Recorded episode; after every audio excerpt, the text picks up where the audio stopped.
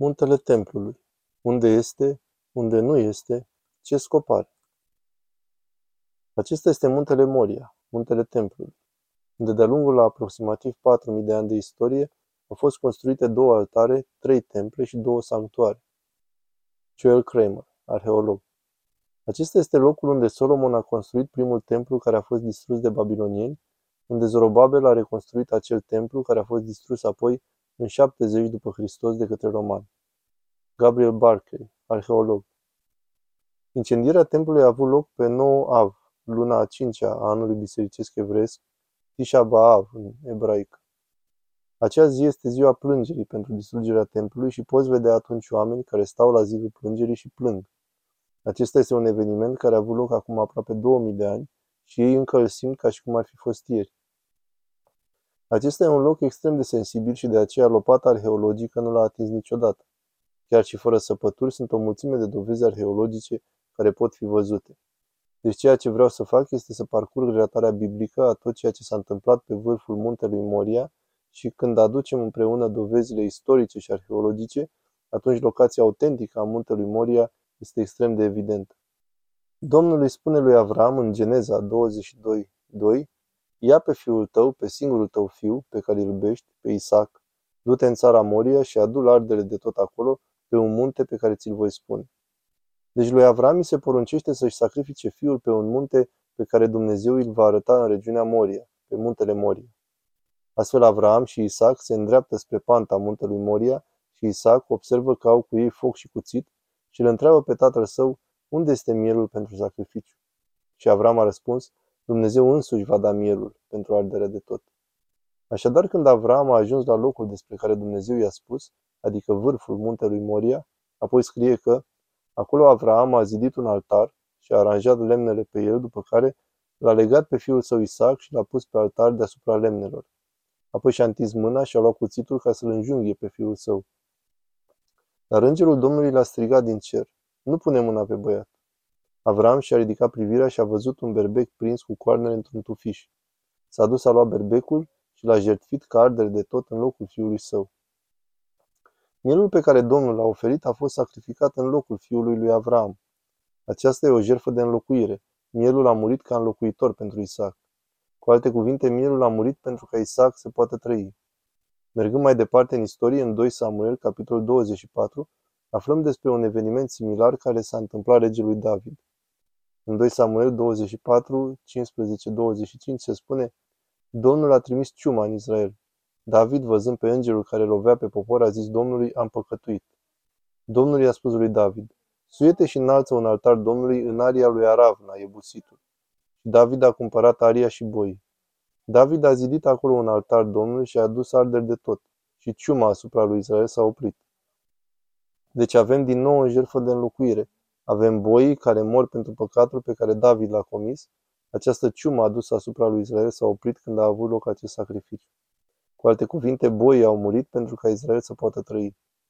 Versetul cheie pentru a ști unde se aflau aceste locuri este 2 Cronici 3.1, care spune Solomon a început zidirea casei Domnului la Ierusalim, pe muntele Moria, unde Domnul i s-a arătat lui David, tatăl său, în aria lui Aravna, Iebusitul. Singurele două locuri din Biblie în care este menționat numele Moria sunt în Geneza 22.2, unde lui Avram îi se arătă muntele în regiunea Moria, muntele Moria, unde existește altarul și apoi în 2 Cronici 3.1 îl avem pe Solomon, care începe să construiască templul pe muntele Moria. De asemenea, în 2 Samuel 24.18, David își construiește altarul pe aria lui Aravna Ebusitul și apoi în 2 Cronici 3.1 este menționată iarăși aria lui Aravna Ebusitul unde Solomon construiește templul. Deci 2 Cronici 3.1 ne spune că toate aceste trei locuri sunt unul și același. Locul unde Avram a construit altarul pe muntele Moria e același loc unde mai târziu împăratul David își construiește altarul pe aria lui Aravna Ebusitul, care este de asemenea locul în care Solomon construiește templul care are și un altar de jertfă. Și astfel vârful muntelui Moria este un loc foarte sacru și tema care ține împreună toate aceste proiecte de construcție este aceea de loc de sacrificiu. Așadar, mai devreme, în 2 Cronici 2.6, ni se descrie scopul templului, unde Solomon spune că templul era un loc pentru a arde jertfe înaintea lui Dumnezeu. M-am gândit că ar fi interesant să aflăm și perspectiva unui rabin, așa că am stat de vorbă cu rabinul Ken Spiro și și l-am întrebat despre scopul templului și despre sistemul de sacrificare. Leviticul 17:11 spune că viața trupului este în sânge. Vi l-am dat ca să-l puneți pe altar, ca să slujească de ispășire pentru sufletele voastre, că sângele face ispășire pentru viață. În Leviticul 11:17, de exemplu, se spune că este pentru ispășire faptul că viața animalului este în sânge și Ken Spiro, rabin. Da, face parte din această idee. Repet, nu înseamnă că Dumnezeu e fericit că îi aduce jertfă de carne, ci mai degrabă este recunoașterea mea că am făcut ceva care face răul lumii, iar acest animal ar trebui să fiu eu. Este durerea să vezi cum viața este luată dintr-o ființă vie. Aș spune că templul e un instrument pentru a obține ispășire. Și evident are mult de a face cu sacrificiul animalelor. Mii și mii de animale au fost sacrificate în sistemul templului și vărsarea sângelui acestor animale are ea legătură cu ispășirea, cu iertarea păcatelor? Acesta e un subiect foarte interesant. Cuvântul pentru jertfă în ebraic este corban, care înseamnă a aduce mai aproape.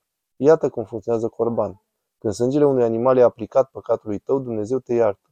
Asta îndepărtează păcatul care te separă de Dumnezeu, permițându să te apropii de El. Care e scopul sacrificiului? Dacă te uiți înapoi la cuvânt, care înseamnă să te apropii, atunci scopul unui sacrificiu este ca noi să construim o relație cu Dumnezeu. Și oamenii găsesc asta foarte ciudat, chiar și evrei religioși care știu că asta e un ideal. De aceea e atât de devastator când avem în 2 regi 25.9 că babilonienii au dat foc templului Domnului. Singurul loc în care izraeliții aveau voie să ofere aceste jertfe ispășitoare pentru iertarea păcatelor fusese distrus, iar oamenii exilați. Li s-a permis să se întoarcă din exil prin decretul regelui Cirus. De ce? Primul lucru pe care au vrut să-l facă a fost să se întoarcă în Ierusalim, înapoi la ruinele templului, să reconstruiască templul și să reinstituie sistemul de sacrificii. Ezra, în capitolul 6, spune că regele Cirus a emis un decret cu privire la templul lui Dumnezeu din Ierusalim. Templul să fie ezidit iarăși ca să fie un loc unde se aducă jerfe, guvernatorul evreilor să reconstruiască această casă a lui Dumnezeu pe locul unde era și să repare ruinele. Aflăm din Ezra că exilații, când s-au întors în Ierusalim, nu făceau ceva nou. Nu construiau un templu într-un loc nou-nouț. Ce făceau era că reconstruiau templul pe locul lui. Ce înseamnă asta? Înseamnă că au construit al doilea templu în același loc unde fusese înainte primul templu și de aceea descrie de asemenea reconstruirea celui de-al doilea templu ca repararea ruinelor primului templu care fusese distrus de babilonieni. Ni se spune de către istoricul din secolul I după Hristos, Iosif Flaviu, că Irod cel Mare a început să mărească templul. Nu a construit un alt templu într-o locație diferită, a luat templul care era deja acolo și pur și simplu l-a mărit și l-a glorificat și acesta era templul care stătea pe muntele templului în vremea lui Isus. Dr. Gabriel Barkey, arheolog. Acesta e muntele templului al lui Irod, este același munte al templului din vremea lui Isus. După ce Isus a fost răstignit, este adevărat că Ierusalimul și templul au fost distruse? Răstignirea a avut loc în Ierusalim în jurul anului 33 al erei comune. Templul Ierusalimului a fost distrus de romani în urma primei revolte, care a început în anul 66 al erei comune după Hristos și patru ani mai târziu, în anul 70 al erei comune după Hristos. Templul a fost ars de soldații lui Titus și după ce luptele s-au încheiat, Titus și armata sa, forțele sale inginerești au ruinat intenționat întregul oraș Ierusalim, precum și punctul central al Ierusalimului, adică muntele Templului, care este sufletul și spiritul Ierusalimului. Ierusalimul are o istorie atât de bogată și a fost distrus de atâtea ori, în atât de multe asedii împotriva lui și atacuri împotriva lui. Ați considera acest eveniment ca fiind unul dintre cele mai dramatice care s-au întâmplat vreodată aici, în Ierusalim? Pietrele acestea din spatele meu și din spatele tău sunt foarte vorbărețe. Ne spun o poveste care este cea mai dramatică poveste, cea mai emoționantă poveste. Uitându-mă la pietre, pot auzi vocea, sunetul pietrelor prăbușindu-se și spărgând lespezile străzii. Aud oamenii din jur strigând. Aud zgomotul flăcărilor din jur, așa că, cu puțină imaginație, acele pietre pot deveni chiar și mai vorbărețe decât sunt. Este cel mai tragic eveniment din memoria istorică națională. În jurul anului 130 după Hristos, împăratul roman Adrian a construit un altar în vârful muntelui templului. Ieronim a scris, în locul unde a fost cândva templul, a fost înălțat o statuie a lui Adrian și un idol al lui Jupiter. Așa că acum locul unde era templul a fost profanat și l-avem pe Ieronim ca martor ocular care a văzut acest altar pe care Adrian îl construise cu două statui, una a lui Adrian și una a lui Jupiter. Așa că în timpul perioadei creștine a Imperiului Roman, numită perioada bizantină, muntele templului a rămas gol, nu mai existau clădiri pe el, iar bizantinii care au construit biserici aproape peste tot nu au construit o biserică pe acest loc, dar ni se dă motivul într-o sursă istorică în care episcopul Ierusalimului spune că motivul pentru care nu au construit o biserică este din cauza profeției lui Isus, când vorbea despre clădirile de pe vârful muntelui templului, că nu ar mai rămâne piatră peste piatră. Deci acesta este motivul pentru care creștinii în perioada bizantină nu au construit o biserică pe acest loc sacru. În 638 după Hristos, califul musulman Umar a venit și a preluat Ierusalimul și l-a rugat pe episcopul Ierusalimului, dă-mi un loc unde să construiesc un sanctuar. Iar episcopul a răspuns că îi poate da stânca, unde a fost un templu al izraeliților. Așa că puțin mai târziu, în 692 după Hristos, un alt calif numit Abd al-Malik a construit Domul Stâncii. Dar este important de înțeles că Domul Stâncii marchează locația, care a fost aleasă ca locație, unde anterior se aflau primul și al doilea templu. De-a lungul a mii de ani, pe vârful muntelui Moria, exact pe acest loc, Avram a construit un altar, David a construit un altar, Solomon a construit templul, Zorobabel a reconstruit templul, Irod a mărit templul, Adrian a construit un altar și tot acolo califul islamic Abd al-Malik a construit altarul islamic care a marcat locația unde fuseseră anterior aceste proiecte de construcții timp de peste 1300 de ani. Iată câteva exemple de dovezi arheologice care pot fi văzute pe și în jurul muntelui Moria, începând cu cele mai recente dovezi și mergând înapoi în timp. Domnul Stâncii ne duce din prezent înapoi la 692 după Hristos, când a fost construit. Situate chiar la nord de zidul de vest, într-o sală de rugăciune sub această clădire, sunt arcade mari construite de Adrian în jurul anului 130 după Hristos, pentru a da acces la altarul pe care l-a construit deasupra muntelui Moria. Acest morman de pietre provenea de la clădirile care stăteau în vârful muntelui templului. Aceste clădiri au fost distruse de romani în anul 70 după Hristos și au fost înlăturate de pe platforma muntelui templului. Zidăria pereților vestii și sudice ai muntelui templului datează din timpul lui Irod cel Mare. Irod a extins laturile vestice și sudice ale platformei muntelui templului care exista deja. Încă se poate vedea o urmă de cusătură în zidărie care identifică locul unde a început extinderea lui Irod. Zidăria de la sud de această cusătură este adăugată de Irod. La nord de cusătură, o parte din zidăria care aparținea templului lui Zorobabel se păstrează încă. Treptele care duc la templul lui Irod pot fi văzute aici. Aceasta este una dintre intrările în cel de-al doilea templu și puteți vedea treptele originale aici și unele restaurări ale treptelor.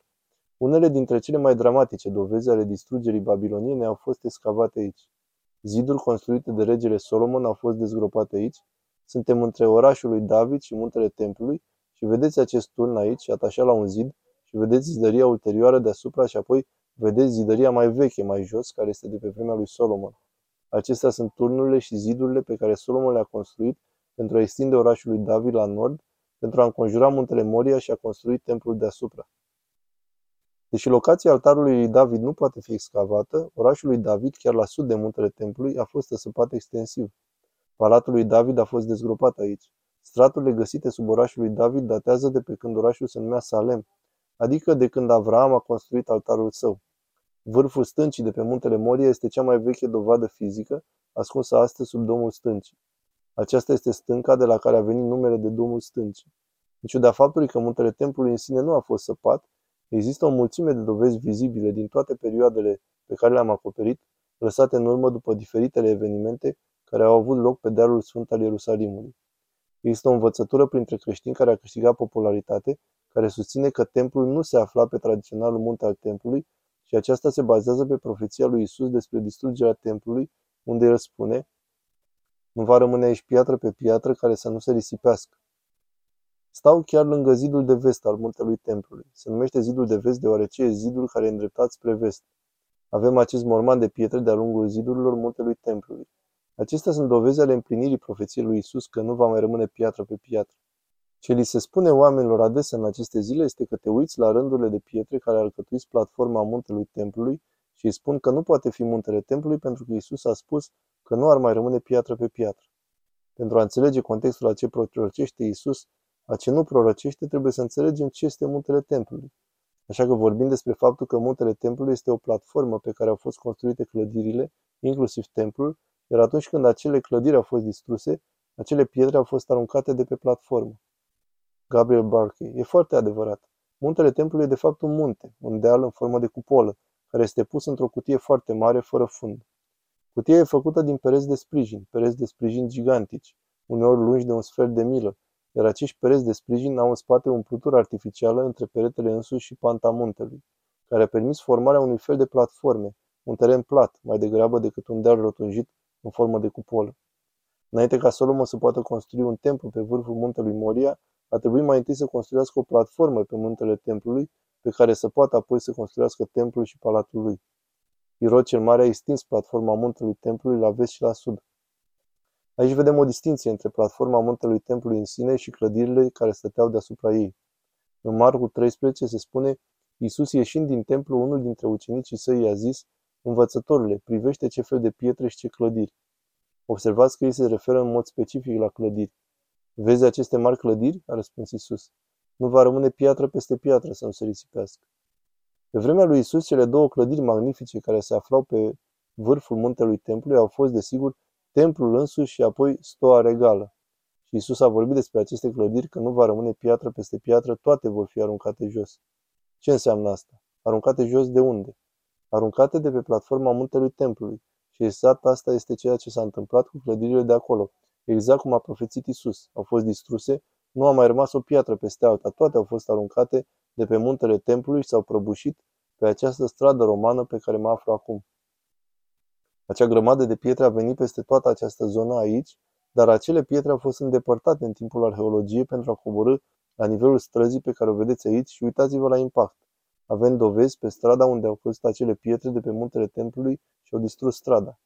Este o dovadă arheologică incredibilă pentru împlinirea profeției lui Isus. Am vrut să scot în evidență cât de evidente sunt aceste dovezi și am făcut un interviu cu arheologul izraelian Gabriel Barkey. Gabriel Barkey este evreu, nu este creștin. El crede în Isus istoric, nu crede că Isus este Mesia. Gabriel Barkey. Sunt foarte obiectiv, în primul rând sunt arheolog și nu sunt creștin, așa că nu mi-ar putea păsa mai puțin. Deci l-am intervievat pe Gabi Barkey în grămadă de pietre dovezile pentru a arăta cât de evident este, chiar și pentru el, că cuvintele lui Isus s-au împlinit. Stăm aici în acest moment de pietre și am vrut să vă întreb dacă există dovezi arheologice pentru profeția lui Isus și distrugerea templului, că nu ar mai rămâne o piatră peste alta. Aceasta este dovada. Aceasta este dovada. Uită-te la ea. Vorbește de la sine. Există. Există dovezi în fața ochilor noștri că profeția s-a împlinit. Templul și întreg orașul Ierusalim au fost distruse cu brutalitate de Titus în anul 70 al erei comune. Distrugerea a fost intenționată, preplanificată și nu a mai rămas nicio clădire a Ierusalimului și nicio piatră peste piatră din templu nu a mai rămas. Deci distrugerea a avut loc și puteți vedea dovezile chiar în fața ochilor voștri. Cealaltă afirmație este că muntele templului este de fapt cetatea Antonia și din nou trebuie să înțelegem nu numai scopul templului, dar și scopul cetății Antonia.